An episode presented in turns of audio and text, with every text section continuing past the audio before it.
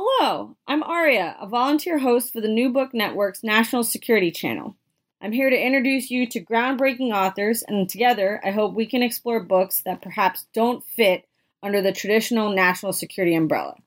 I tend to view these issues as intersectional, and I think we should strive to consider disciplines and topics that stretch our understanding of what is relevant to national security. A little about me I work as a counsel on the House Judiciary Committee. As a standard disclaimer, the statements, questions, or opinions shared on this podcast do not reflect those of my employer. I do this for fun, to chat with brilliant people, and to explore new and interesting books. Now, on to the real reason we're all here the book and our intrepid author. I am delighted to introduce to you my first guest, Professor Nadine Strossen. She is the John Marshall Harlan Professor of Law at the New York Law School. From 1991 to 2008, she was the president of the ACLU, where she was both the youngest person and the first female head of the organization. She is currently a member of the ACLU's National Advisory Council, as well as the advisory boards of the Electronic Privacy Information Center, the Foundation for Individual Rights and Education, the Heterodox, Heterodox Academy, and the National Coalition Against Censorship. In addition to being an accomplished attorney who was named twice to the Nas- National Law Journal's America's 100 Most Influential Lawyers list, she is a prolific author. But more importantly, Professor Strossen has a fun side and is a budding thespian, having appeared in Eve Ensler's award winning play, The Vagina Monologues, during a week long run in DC. Today, we're going to discuss her recently updated book called Hate Why We Should Resist It with Free Speech, Not Censorship. Professor, it is delightful to have you on the podcast. Welcome. I'm so happy to be here, Aria. Is it okay if we can be on a first name basis? I hope. Uh, I would love that. That would be great. um, so, how are you surviving right now during the during the craziness? I hope everything is well. I am so fortunate. I want to start with that because when I consider all of the misery that people are suffering all over the world, including dying and having enormous health adverse health impacts and um, losing jobs and losing uh, homes. I am so fortunate that none of those tragedies has befallen me. And also, since I do love my work, which is crusading for human rights and exercising my free speech rights to defend everybody else's free speech rights, uh, it is true that all of my nonstop uh, in person speaking engagements have been canceled due to COVID. But my calendar has quickly repopulated with online opportunities to continue to evangelize, including through your wonderful podcast. So thank you for the opportunity. Uh, I, I'm glad that you have remained unscathed during what has been a strange time, I think, for everybody, and one that does not seem like it is going away anytime soon. Um, have you you've heard reports, I'm sure, of a purported vaccine in the offing, supposedly shortly before the November election. We'll see. Yeah, well, I, you know, we can only hope that something is uh, there is a solution soon. Um, I think what would be helpful first is if you told folks listening a little bit about yourself and how you got into the business of essentially civil liberties advocacy and defending uh, First Amendment rights, uh, just overall?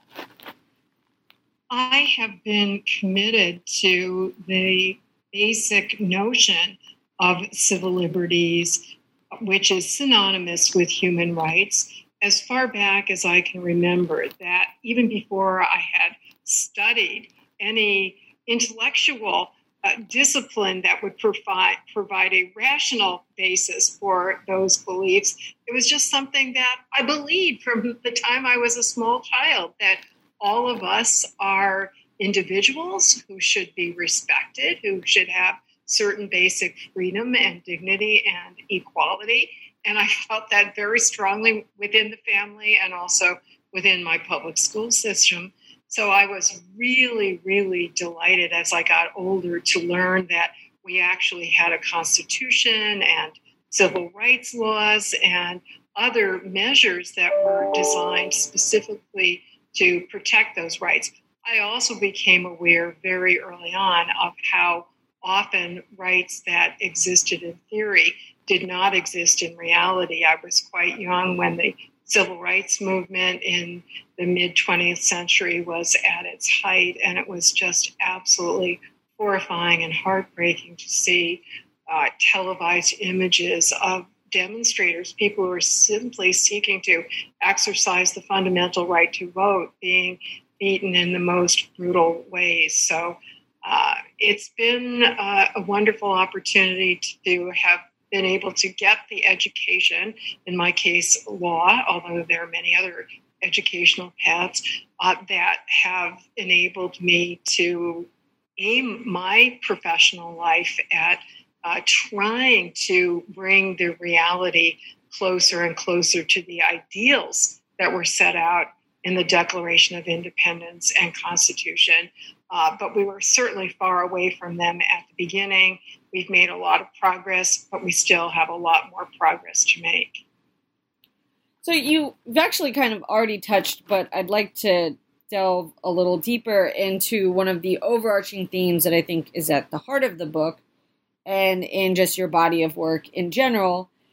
And that's this issue of our First Amendment rights being a human right, but also as a matter of national security. Because I think it's it's fair to say that a lot of Americans have resigned themselves to accept a certain level of restriction on their civil liberties in exchange for safety and national security. So understanding that basic premise why do you view and and, and you articulated this in the book why do you view protecting free speech not only as a matter of as a human right but also as a matter of na- as, of national security and why that should be a national security priority rather than this sort of nebulous concept that people think about great question aria and first of all no civil libertarian or human rights advocate has ever argued that these rights should be absolute without any exception or limitation whatsoever. Nobody has made that argument. What distinguishes advocates of human rights and civil liberties from those who don't share that commitment is that we demand, and more importantly, the United States Constitution itself demands that government bears an appropriately heavy burden of justification. Lawyers call it a burden of proof in order to justify any restriction on any fundamental right. Uh, and now I'm going to tell you what the legal test is. It is usually called strict scrutiny. And what that means is that the courts will take a hard look at the government's claims. The courts will demand actual evidence that speech, for example, causes uh, certain harm, and that the only way to pre- prevent that harm is, or to rectify it, is to impose a limitation on speech. Likewise, with respect to national security, if we can go beyond speech for a moment, um, when the we had the 9/11 terrorist attacks, the ACLU, together with a large, diverse group of human rights and civil liberties organizations, issued a statement calling for us, to, and we called it a campaign, uh, the Safe and Free campaign that we it, it's a false dichotomy to suggest that we have to choose between the two. Yes, certain restrictions on freedom might be necessary in order to promote safety or national security. But just because the government asserts that there is a national security justification doesn't mean that that measure actually does make us safer. And let me give one notorious example from American history the internment, mass internment of Japanese Americans during World War II. Uh, many of whom, there were over 110,000, many of them were US citizens.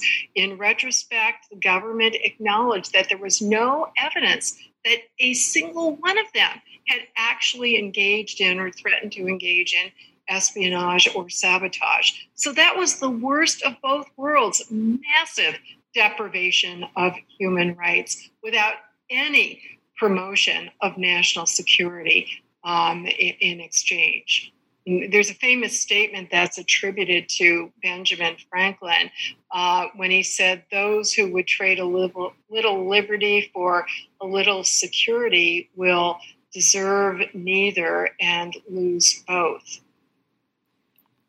That's that's uh, an incredibly helpful, and I actually I had forgotten about that Ben Franklin quote, and I'm I'm from the Philadelphia area, so it always always brings me joy when I hear him uh, flagged by learned authors such as yourself. Uh, you explained strict scrutiny, and I think that was incredibly helpful for, especially since it's such a complex issue. Could you also walk through the two principles you go through in the book, which is content neutrality and the emergency principle, because I think it would be helpful for our listeners to understand the basic contours of what kind of speech is protected and when it's not.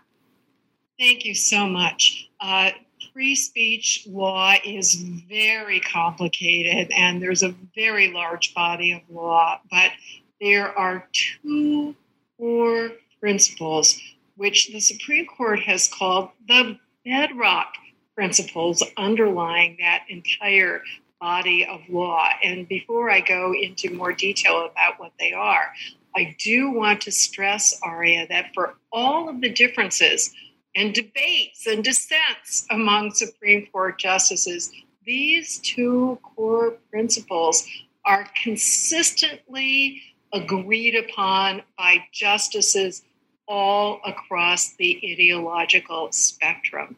Uh, and that's really saying a lot, right, from left to right. So, the uh, first principle, the viewpoint neutrality principle, sometimes called the content neutrality principle, means that government must remain neutral with respect to the content, the viewpoint, the idea, the message that the speech conveys. No matter how disliked, even detested the viewpoint might be, that alone is not a justification to suppress the speech. If you dislike the idea, if you repudiate it, if you disagree with it, then the remedy is to answer it, to refute it, to deny it, to respond to it. In other words, more speech, not less speech. However, if we get beyond the content or viewpoint of the speech and instead look at its overall context, the Supreme Court has said that in a particular context, speech with any message, including a hateful message, uh, may if that speech in that context directly causes or threatens certain specific, imminent, serious harm, such that it presents an emergency, and the only way to prevent that emergency is to suppress the speech, then the speech can and should be suppressed. So, in other words, that heavy burden of strict scrutiny would be satisfied, right?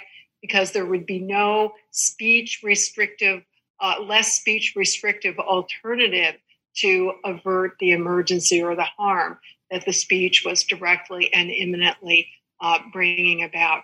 If I can give you a couple examples so it, we get away from these abstract principles, uh, I can illustrate both the viewpoint neutrality principle and the emergency principle through the horrific events in Charlottesville almost exactly three years ago when the Unite the Right white supremacists were demonstrating in Charlottesville with the most odious messages expressing the most repulsive viewpoints, including chanting blood and soil, the Nazi chant, and you will not replace us, Jews will not replace us the sole fact that that me- those messages were so abhorrent is not a justification for stopping them from marching. So my organization, the ACLU, came to the defense of their free speech rights. And even more importantly, the federal judge agreed that their free speech rights could not be suppressed based on um, how vile their message was. But uh, when, contrary to their sworn affidavits in that litigation, in which they swore that they were not planning and would not engage in any violence or any threatening conduct, um, instead, completely, you know, uh, in opposition to what they had sworn, they show up en masse brandishing lighted tiki torches and other weapons.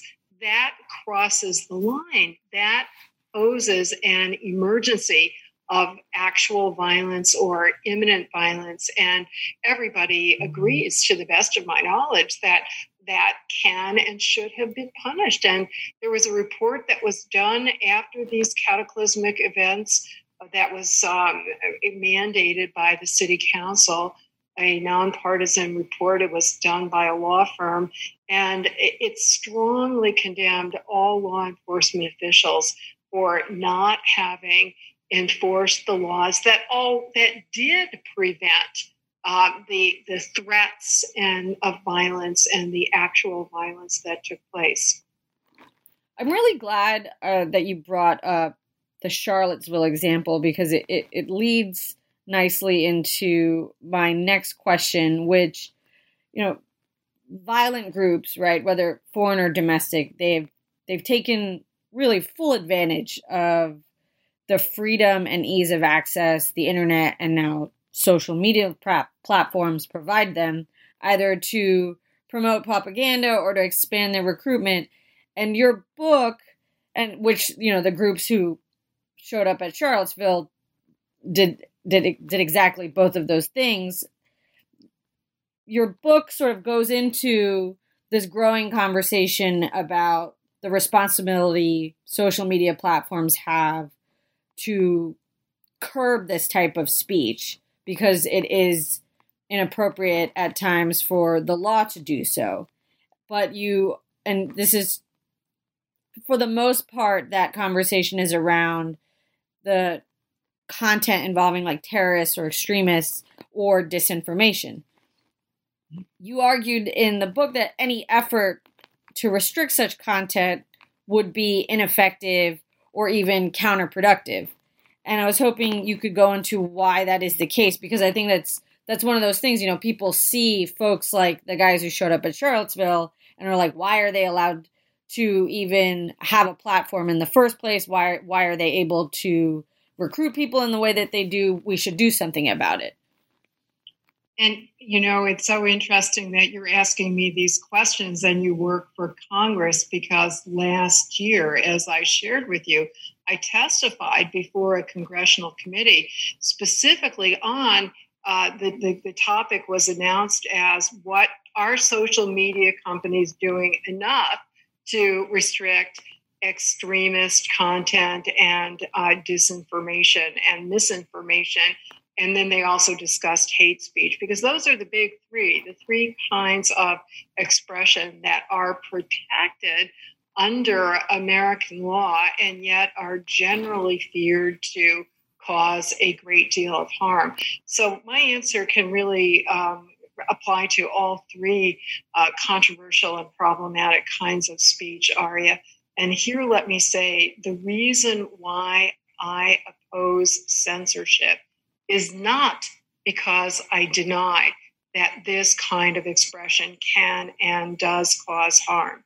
In other words, there, the mere fact that speech doesn't rise to the high level of posing an emergency, right, so that it can be outlawed, doesn't mean that it doesn't still cause harm.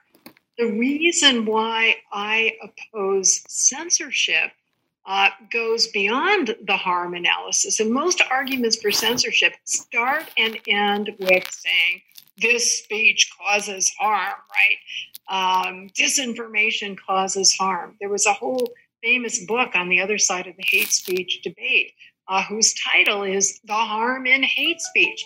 But when you think about it logically, you can't justify censorship just because the speech causes harm you also have to ask a couple other questions logically. One is would the censorship meaningfully reduce the harm? Or rather, is it possible that the censorship would actually increase the harm or have some unintended harmful consequences? Another logical question you have to ask is would there be another way that we could at least as meaningfully reduce the harm that would not result in suppressing free speech? And all of those other questions weigh, the answers to all of those other questions weigh against censorship. Uh, throughout history, around the world, down to the present day, no matter how well intended censorship is, it does more harm than good. Uh, with respect to um, hate speech, and, and, and, let me explain the reason why. Hate speech, terrorism, uh, extremism, disinformation, misinformation, these are all inherently vague, broad concepts, right? No two people can agree. There's a famous statement that a saying that one person's terrorist is somebody else's freedom fighter, right? One person's hated message is somebody else's cherished message. To give an example that's very contemporary, um, as an advocate of human rights, uh, including for long oppressed racial minorities, and as an opponent of police abuse, I support the Black Lives Matter movement.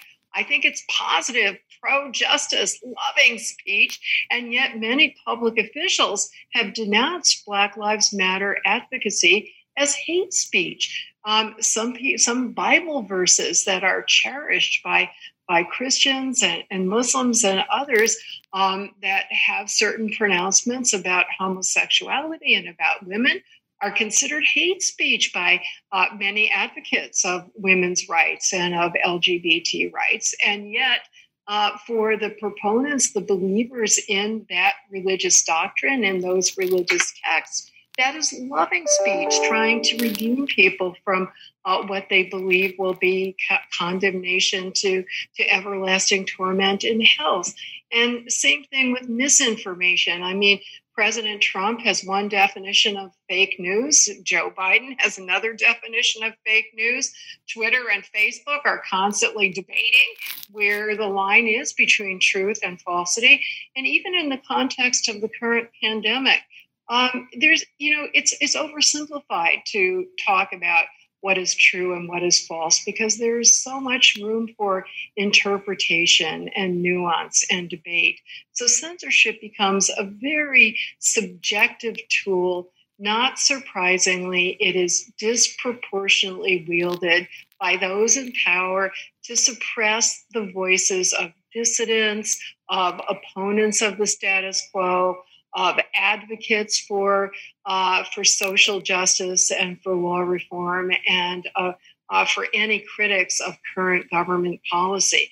So we look to see how many countries around the world have outlawed disinformation and misinformation, uh, including in social media, and and those laws are being used disproportionately to silence critics of government policy, including critics of the government's pandemic policies. I'd like to come back to the to the racial justice issue uh, in a little bit. I just wanted to quickly hear your take, and you go through this in the book. Back to the to the tech company point where they they under facing both congressional pressure, pressure from their industry, pressure from the public, pressure from the White House. They're it, it, in their efforts to try and look like they're managing this problem, they have their response has been at times to you know either to ban entire segments of con- content or to arguably not do much at all. I think disinformation is probably the best example, especially related to elections. Um, what are the risks that you've noticed and that you've detailed in the book a bit and in your congressional testimony what are the risks when these companies kind of engage in this overcorrection? Because we, we know what happens when when the government does it, but what what about when it is coming from the private sector? great question. And what you realize, and many of your uh, fans may not realize, because most people don't, is that the First Amendment only applies to the government. So we can't even rely on First Amendment rights if we believe that Facebook or Twitter has unjustifiably taken down a post that we've made or kicks us off the platform altogether. And they wield such enormous power that that is very, very concerning. And I really do support finding some way uh, to persuade them or influence them to exercise their enormous power in a way that is consistent with free speech. I also recognize the pressures to create a welcoming community. You don't people are not going to go online uh, if they're subject to harassment and doxing and trolling and so forth. And studies, um, sadly but not surprisingly, have shown that that women and, and people of color are disproportionately subject to that kind of online harassment, and that's not consistent with free speech either. So here is the answer that cyber liberties groups have uh, come up with so far, Aria, and uh, in something called the Santa Clara Principles that were adopted a couple of years ago and are now being re examined in light of subsequent developments. I'm sure the, the, heart of them is going to be reaffirmed, but perhaps with more detail. Uh, the in, initiate, initiative was taken by a wonderful digital rights organization called the Electronic Frontier Foundation, EFF, working together with the ACLU and others, and basically advocating at least certain kinds of fundamental procedural protections. Notice these companies have uh, not by and large been clear about what their ever changing policies are. We have to know what those policies are, they have to be transparent. If we are deemed to be in violation of some such policy, we have to be given advance notice and an opportunity to swiftly appeal. Now people are just banished and silenced without knowing why and without having an opportunity to do anything about it. And you know, you talk about over correction. There's there's inevitably both an under correction and an over correction with respect to any any standards uh, for the basic reason that I talked about earlier. These standards, no matter how much detail uh, you use to articulate them are inevitably subjective, and reasonable people are going to disagree about them. You know, some people think, as I said, that Black Lives Matter is is discriminatory and hateful because it's somehow preferring Black lives over other lives, and yet you know that uh, the phrase blue lives matter has been considered hate speech. The phrase all lives matter has been considered hate speech. Uh, even free speech has been considered hate speech. So, no two people can possibly agree even on a particular expression. And then you multiply that by the gazillions of communications that these companies have to deal with. Uh, even if they have a tiny percentage of errors, they are going to be erroneously take down many expressions that should be protected, and they are erroneously going to leave up many expressions that should not be protected according to their very own standards. And I think this is particularly dangerous when it comes to election and political related statements the opening words in our Constitution are We the people. We the people wield the sovereign government power under our democratic republic. And we cannot possibly effectively and responsibly exercise that power unless we have full access to information about those who are in elected office for those who are seeking elected office. So if Donald Trump or another politician says something that is hateful or disinform, you know, disinformation uh, or problematic in any other way, I think it's especially important for voters to know about that. So we can take that into account in arguing against it and voting against the person who says it. I don't know if you saw this morning there was the announcement by Facebook saying it was going to restrict political ads in the week leading up to the election. I, I have not looked at what the policy is in great detail, but I, since we're we're on that topic, was wondering if you had any putting it into this context, had any thoughts on that. I like you read the headline and didn't have, yet have time to delve into the details, but here was my first reaction, Aria. It reminded me of a Supreme Court decision that actually upheld a restriction on uh, campaign, political campaigning, saying that this particular restriction did satisfy strict scrutiny. Uh, and what it was was to restrict electioneering, you know, campaigning communications within the a, a close to a voting place, um, you know, a polling place because it was felt that that would put undue pressure upon people in the process of deciding for whom to vote. And this struck me as somewhat analogous, right? That we want to create uh, a kind of buffer zone uh, during which people can reflect on the information that they've already heard. Now, uh, I'm trying to make the strongest possible argument that occurs to me uh, in favor of it. I'm not bowled over by it because you could equally argue, it seems to me, that um, you're not subject to pressure in when you're they're not physically intruding in your space, which is what uh, the social media, right? That's different to me from um, feeling of physical potential physical intimidation when there's an actual person who's handing you literature, you know, as you're going in, in to cast your vote. Uh, and I do think that people have the right and the responsibility actually to consider information. That's what ads are, right? They're information and they're advocacy. Yeah. Important for free speech that we should take into account in deciding how we're going to cast our votes. So it doesn't strike me as something that I think is going to be positive, but I, I then do have the disclaimer that maybe I will be persuaded when I would learn more about it. what was your reaction? What was your reaction? Uh, I I tend to be skeptical uh, uh, of of those of these efforts. Um, I have to be careful because of of work. Uh, one of the things that I thought what has worried me when I see those kind of policies and and I and I actually in your book you go through a lot of examples is that things like that often end up suppressing useful information those types of policies and you know, I, I've I've seen just something. This may seem small in the grand scheme of things, but I've seen it with when they when these platforms were trying to deal with the preponderance of fake news and disinformation.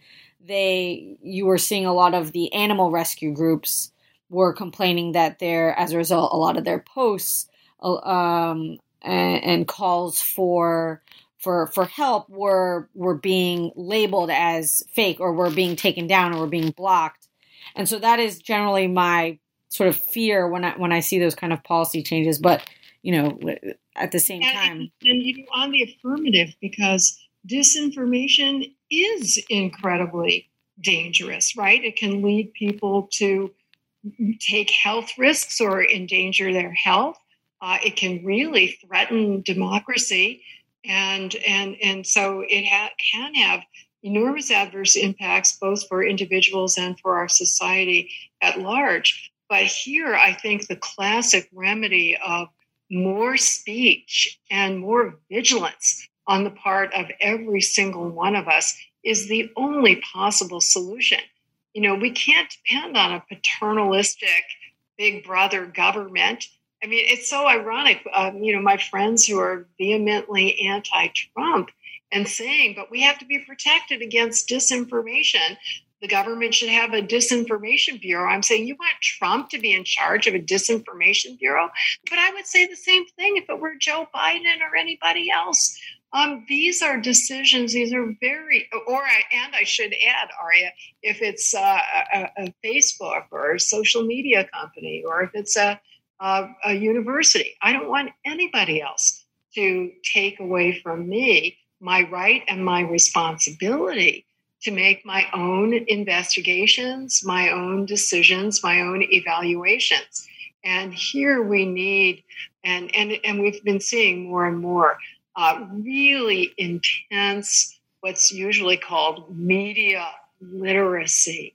People really need to learn, starting from the earliest ages, how to do their own research, how to look at fact checking sources, how to look at original sources, how to look for indications that a particular communication is suspect or does it have indicia of, of truth and credibility? Uh, because no amount of, of screening or censoring is ever going to uh, catch all of the potential disinformation and other potentially harmful speech. So we are our own best and last line of defense. You know that, that that's that's absolutely true on on so many fronts. I could share a funny story when when I was working on impeachment last year. You know, there's so there have been so many books written about the, the, the previous impeachments, but as the committee, we had access to the original files.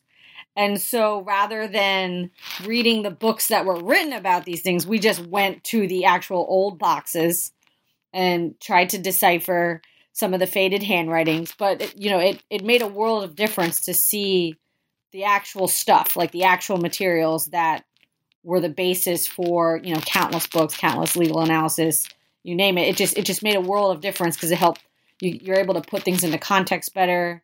You're able to just approach you know novel problems a little bit better, and I think you know that's a that's a really good point you raise about we all have to sort of do our own homework. Um, you know, even something that seems fairly objective when you we now have video evidence and documentation of police encounters with civilians and two people looking at the same video clip are interpreting it in different ways right uh, and the further back you get in history or the more complex the issue is the more subject to debate it's it's going to be it's actually you know that that, that brings me to my next question, which, you know, this idea of when it when people are seeing things that are that are objective, right? Where they see a video of a shooting, or they they they, they see all of these different, or they see pictures, or whatever it is, but they're still also on the incoming of lots of disinformation, and it's it sort of again resulted in this call for action, this call for accountability, but going through what what you've discussed already and what you argued in the book, if restricting the content or going at the material itself is not the answer, then the question is, is well, what are we left to do, right? We do we address in the context in which all of this is occurring, and you go through in the book in detail. But what are the uh, does the law provide a mechanism for when whether it's social, you know, again, to stick to this social media theme because they're such a huge part of our lives now, is there a mechanism that allows them to address the context of speech, whether it's hate speech or terrorist content or disinformation, um, so that they can have, you know, they can be more proactive? Okay, excellent question. And sticking with the social media, I would say that they have a, an opportunity and a responsibility, certainly, to take whatever steps they can uh, to call to the attention of law enforcement expression that is actually illegal, right? Uh, as we've already talked about, expression that does satisfy the emergency principle can and should be punished. And the Supreme Court has recognized several categories of expression uh, that do satisfy that standard. Uh, let me run through a few of them. And, and, and examples of this kind of speech have already been criminally prosecuted or the basis for civil actions in the online media. Uh, one example that I alluded to when we were talking about the Charlottesville debacle is what the law calls a true threat. And lawyers say true threat to distinguish it from the very loosey goosey way we use the term threat in everyday speech. So I've been on college campuses where students say, Oh, I feel threatened by the speech Donald Trump gave last night, or I feel threatened by the fact that Ann Coulter is going to be speaking on my campus. No, that's not a justification for punishing Trump or Ann Coulter.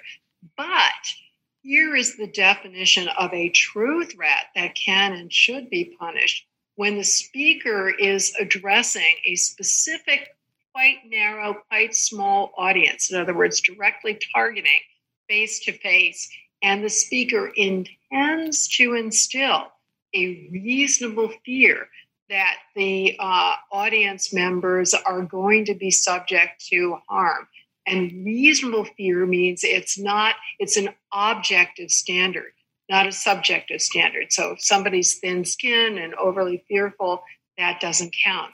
And I think, and more importantly, many experts think that the situation in Charlottesville did arise to that standard even before there was actual violence. The fact that they were massed there and marching and brandishing lighted torches does, I think, constitute a true threat that could have been punished. And there have been a couple uh, cases involving online expression um, where there have been uh, prosecutions and civil damages actions based on, on, on true threats.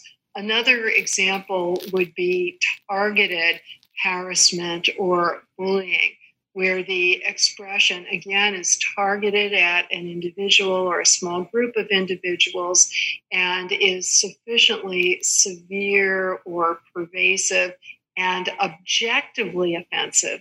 Again, not a thin skinned individual reaction, but would a reasonable person uh, be offended and does it deprive that person of meaningful educational or employment opportunities? And again, there have been online situations, sadly, where that standard has been satisfied. And uh, unfortunately, uh, women and members of minorities tend to be disproportionately the victims, but law enforcement can be called in and, and, has been called in. And to the extent the social media companies can enforce those standards, they should. Uh, but they should um, also take affirmative measures, which I know that they are doing, uh, which is to, you know, before I even say that, let me let me mention another point here, Aria, which we haven't expressly talked about, and that is what the social media companies are doing to the best of our knowledge, because again, they're not transparent. We don't have as much information as we should have. Uh, but the information strongly indicates that they are engaging in enormous data gathering about all of us without our consent, without our knowledge. Uh, some people call it surveillance capitalism, right? We're not getting these services for free. We're trading in our privacy and just more detailed information about ourselves, our lives, our thoughts, our beliefs, associations than people even realize. And that in turn is used to program these algorithms and artificial intelligence that determine who will get what information in what order and what will be amplified and what will be downgraded. And that to me is deeply inconsistent with uh, individual privacy and individual freedom of choice. When we, we, we think we're making our own choices about what we see, uh, but we're really not, that we're in fact being manipulated by uh, unknown, undisclosed, unconsented to algorithms. And I think that is a deep, deep, deep violation of the most fundamental human rights and human dignity and autonomy yeah the the algorithm issue is is one that i frankly don't know enough about in part because tech is not my strongest issue and understanding how algorithms work is not my strong suit. Um, but i, I want to go back to something you mentioned a little just a couple of seconds ago where you talked about um, illegal conduct. Could you just briefly walk through for the listeners the distinction between the advocacy of illegal conduct versus the intentional incitement of it because as our real lives and our online lives are blurring together we're seeing that that is getting confused. And i think i think that would be helpful to hear from you. And, and i know you go through this in the book like where is that line thank you i will draw that line and it occurs to me that there's another distinction i should draw between hate speech and hate crime so First, in a unanimous 1969 decision, the Supreme Court uh, held that even advocacy of illegal or violent conduct is protected. The only, so I can say, I think you ought to burn down that police headquarters in protest that would be protected. Or I think that the anti prostitution laws are endangering sex workers. I think you should violate that law. That's advocating illegal conduct. That is protected. Uh, what is on the other side of the line, the Supreme Court said, is intentional incitement of illegal or violent conduct that is likely to happen imminently. And uh, there, it's, there are very few actual examples that satisfy that standard. Uh, the, uh, the, the, the closest case in the Supreme Court, they actually decided it on another uh, legal point, but this would have satisfied that intentional incitement of imminent uh, lawless or violent conduct. It was a case that came from Wisconsin oh, a couple decades ago now.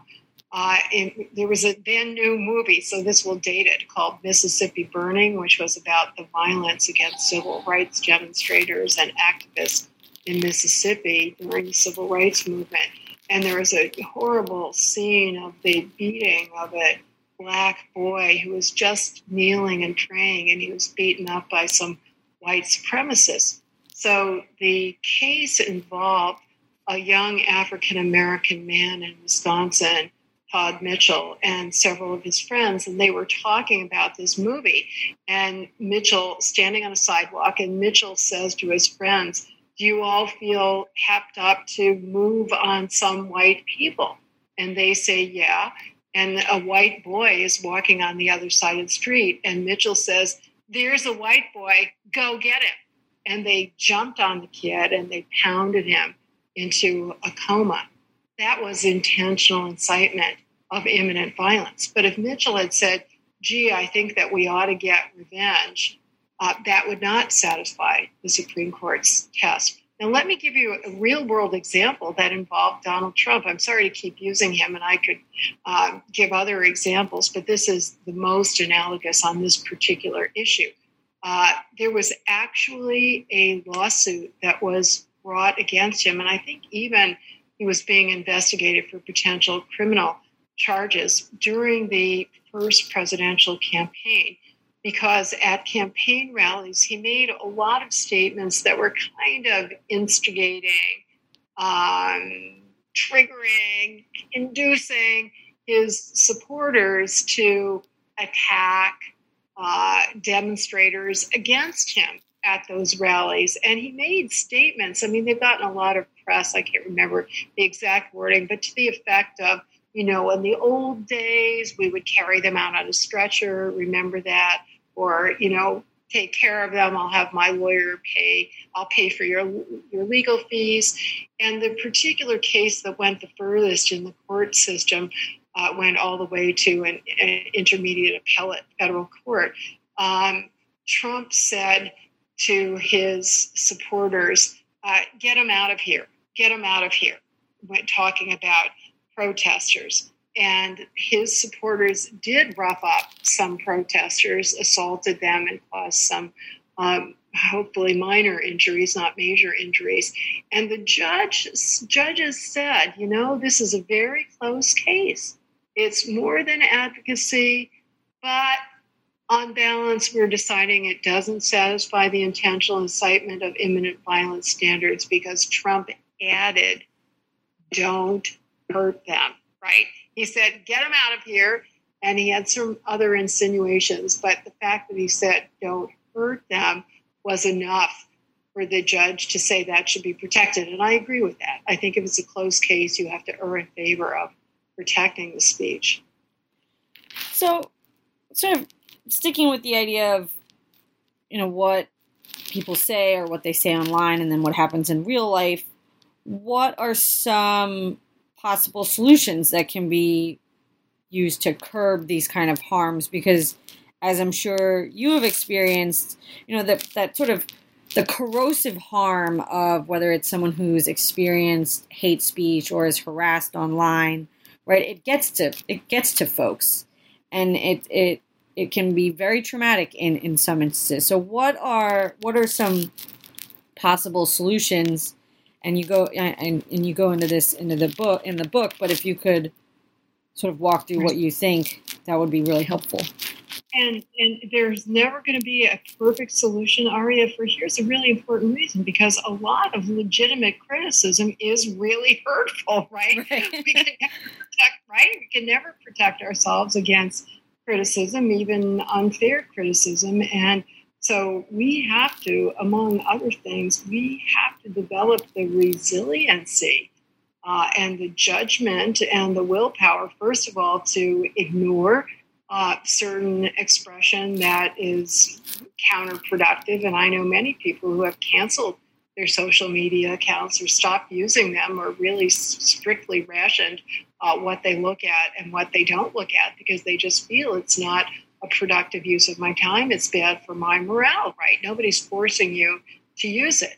Um, secondly, that you should have, and, and you should have access to uh, training, including counseling and psychological and mental health resources that can help develop habits of resiliency. Uh, many experts are now saying that this is something that we should basically teach in our school system. Many of them uh, advocate cognitive behavior therapy to better prepare all of us to deal with the inevitable negative expressions and negative real world phenomena that we're going to have to deal with, right? Um, you can try to shield yourself from some of it, but you're never going to shield yourself from the actual uh, pain and horror and, and, violence, that, as well as all the beautiful things that exist in, in, in, the world. And it is wonderful to learn that experts are absolutely convinced that every single one of us can develop uh, thicker skin. As and I personally have gone through this myself. By the way, I guess I can be kind of personal in a podcast, right? Please. Uh, I used to ha- have a terrible time in, in accepting criticism. I was very thin skinned, especially when I thought it was unfair. And when I was thinking about running for the ACLU presidency, wow, you can imagine how much, you know, you're just sort of a, a lightning rod for all kinds of harsh criticism in that position, a lot of which is unfair and unfounded and very personally hurtful. Uh, and I wasn't sure that I could could stomach that, so I, I, I, consulted with a friend of mine who is a mental health counselor, and she said to me, Nadine, uh, if you are taking this job, you just have to change your personality in that regard, and I can help you do it. And and if you can't, then you should step out of it because you you're not condemned to to this misery. And you know what, Aria, I did change.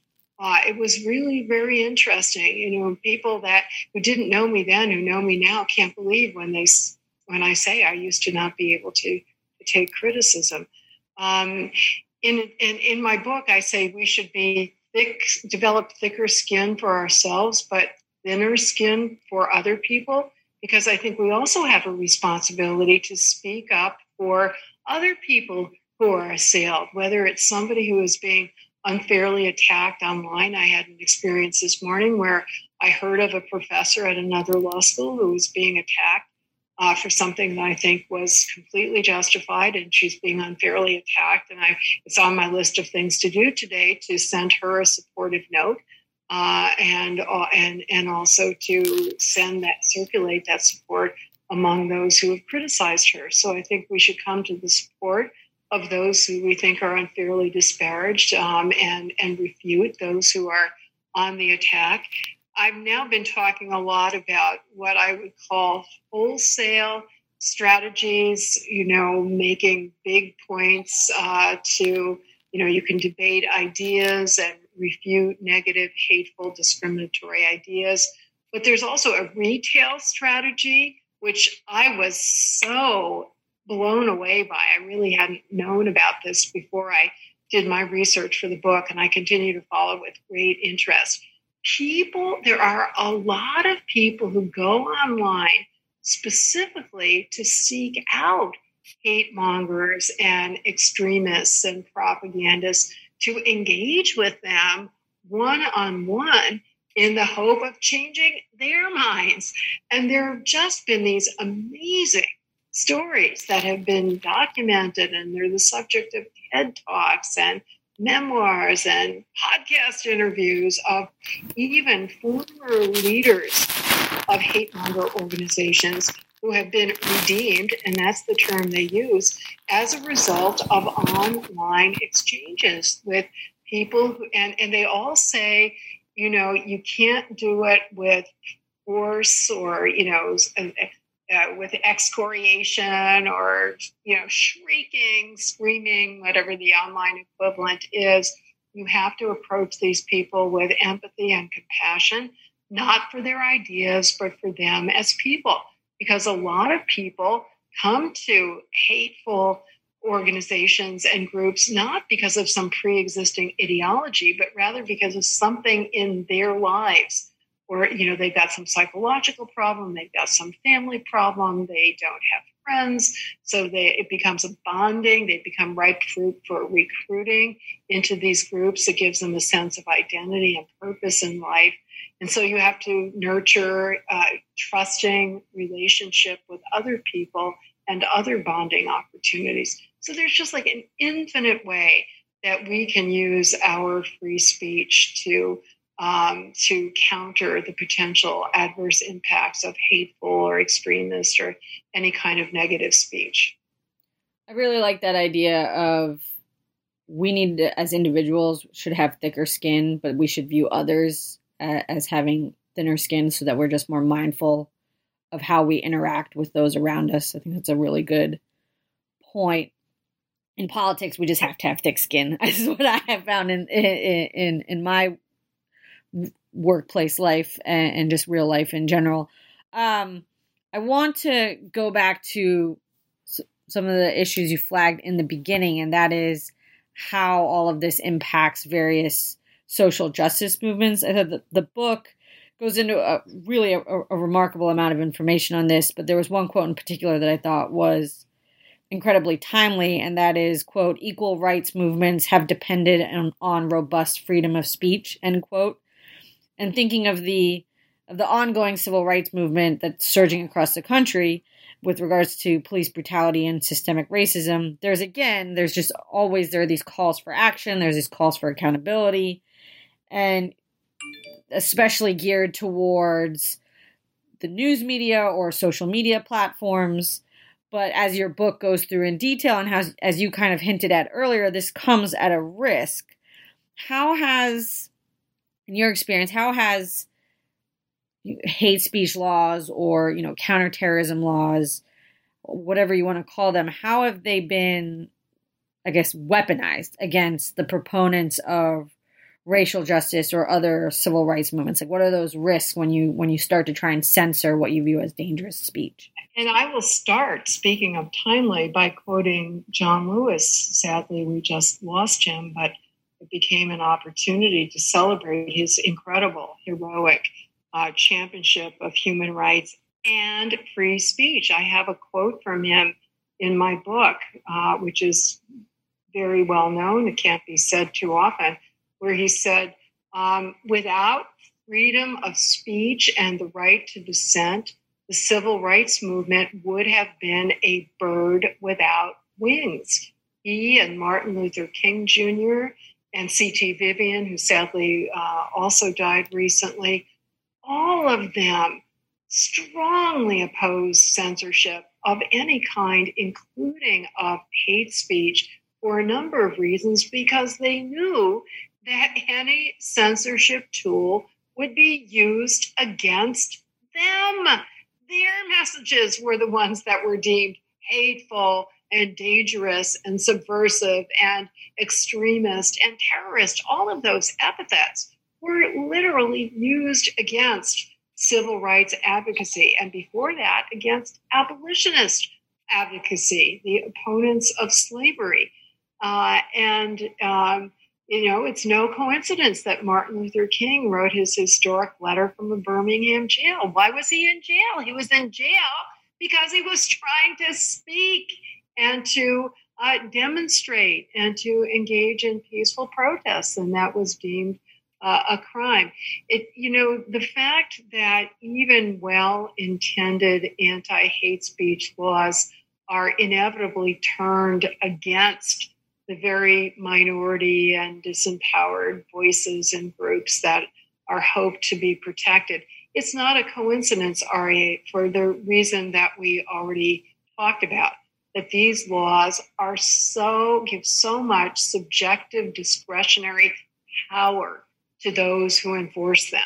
Those who enforce them are representing the majority, the powers that be. So, of course, they have every pressure and inducement and temptation in the world to use that power in ways that uh, promote and uh, further entrench the status quo rather than giving voice to those who are seeking reform. And so throughout the 20th century, uh, with only one exception to the best of my awareness, all civil rights organizations, including the NAACP and the Anti Defamation League, uh, all opposed censorship of hate speech. One example that, uh, the one um, contrary example, no, I'm sorry, I can think of two contrary examples. Uh, at the begin earlier in the 20th century, there was support by the NAACP for censoring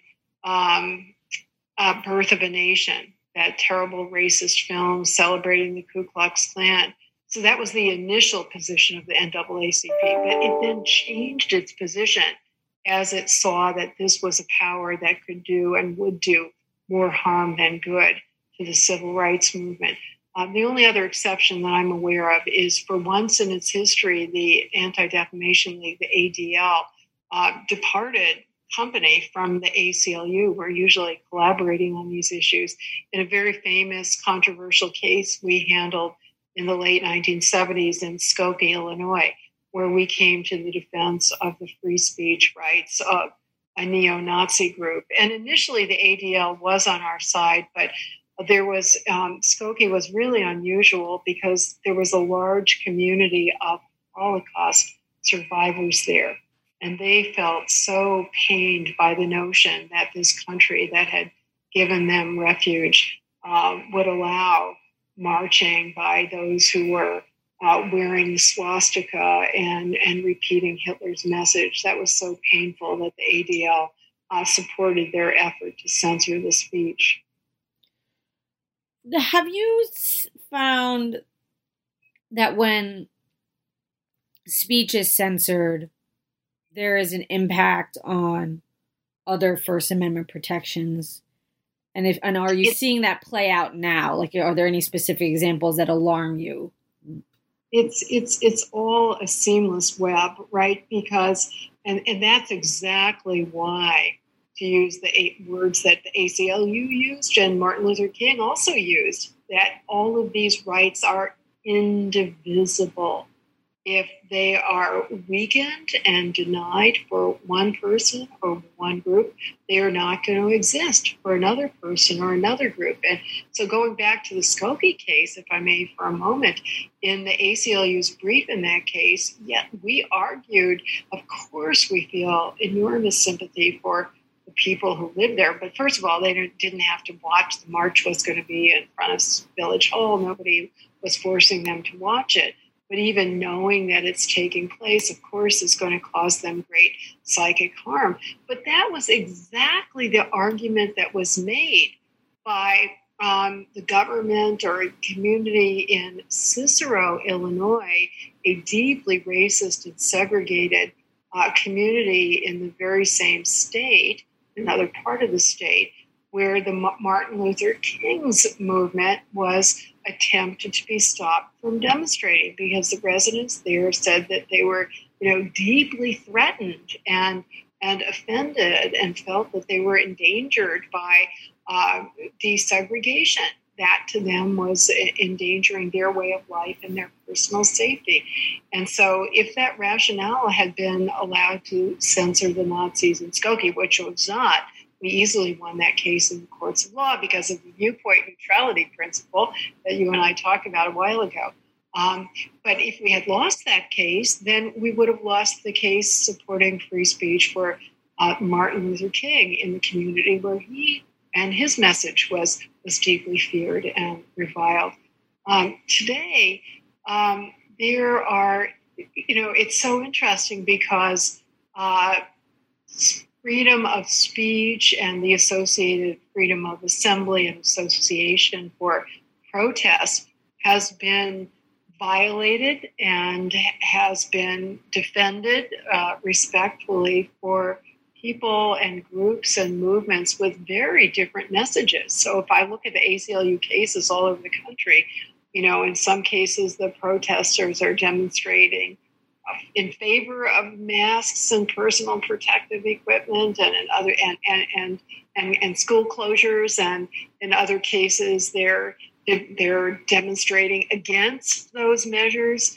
Um, in some places they're demonstrating in support of police and against defunding the police. And in other places they're uh, demonstrating for the opposite side of that issue and it's the very same principles that will come to the defense of all of those messages, namely the viewpoint neutrality principle, right?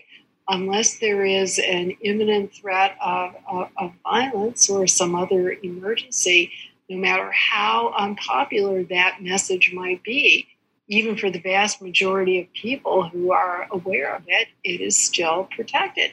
Because if it's not protected, then the opposite message is going to be unprotected.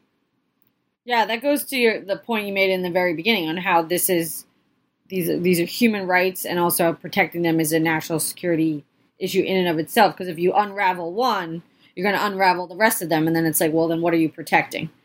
Um, so this is my my last question because I've taken up uh, so much of your time already. What would what would be like the most important lesson from your book that you will you would want listeners to think about as especially those who listen to this channel who work in this space right? Who work on disinformation issues or hate speech or domestic terrorism or uh, extremist issues. What would be the like, the number one lesson you'd want them to take away from the book Great question. And I would say that the number one lesson I want folks to have is a question. And the question is who should decide? Kind of a subspecies of that is who should we trust? So, who should decide what is hate speech and what is free speech? Who should decide whether Black Lives Matter or Blue Lives Matter or All Lives Matter is on one side of that line or another. Who should decide what is disinformation and what is misinformation or what are plausible, debatable perspectives? Who should decide what is extremist speech and what is terrorist speech as opposed to what is freedom fighting and what is important uh, foreign affairs or human rights information? So, uh, once you ask that question, I think there is an implicit answer. Um, my answer is that each one of us should decide. We should not entrust that enormous, necessarily subjective power to anyone else, least of which Big Brother or Big Sister in the government or uh, very big brother and very big sister in the social media companies. Well, well, that is, you know, now I'm going to think about that question uh, for the remainder of the evening. and I hope everybody who's listening does the same. Uh, Nadine, this was, it's an incredible book it, for, for our listeners who don't know. It's one of those books that's recommended that every first year law student reads. Uh, this has been incredibly insightful. Uh, if you can just hang on a second while I direct our listeners to one, please go buy the book if you haven't already. There was a link on the website. Uh, subscribe to the New Books in National Security podcast channel. Check out the other great New Books Network podcasts. I promise you won't regret it. Uh, we're living in crazy times. You know, stay safe, stay well, stay intellectually curious, and I'll talk to you later. Thank you so much, Aria.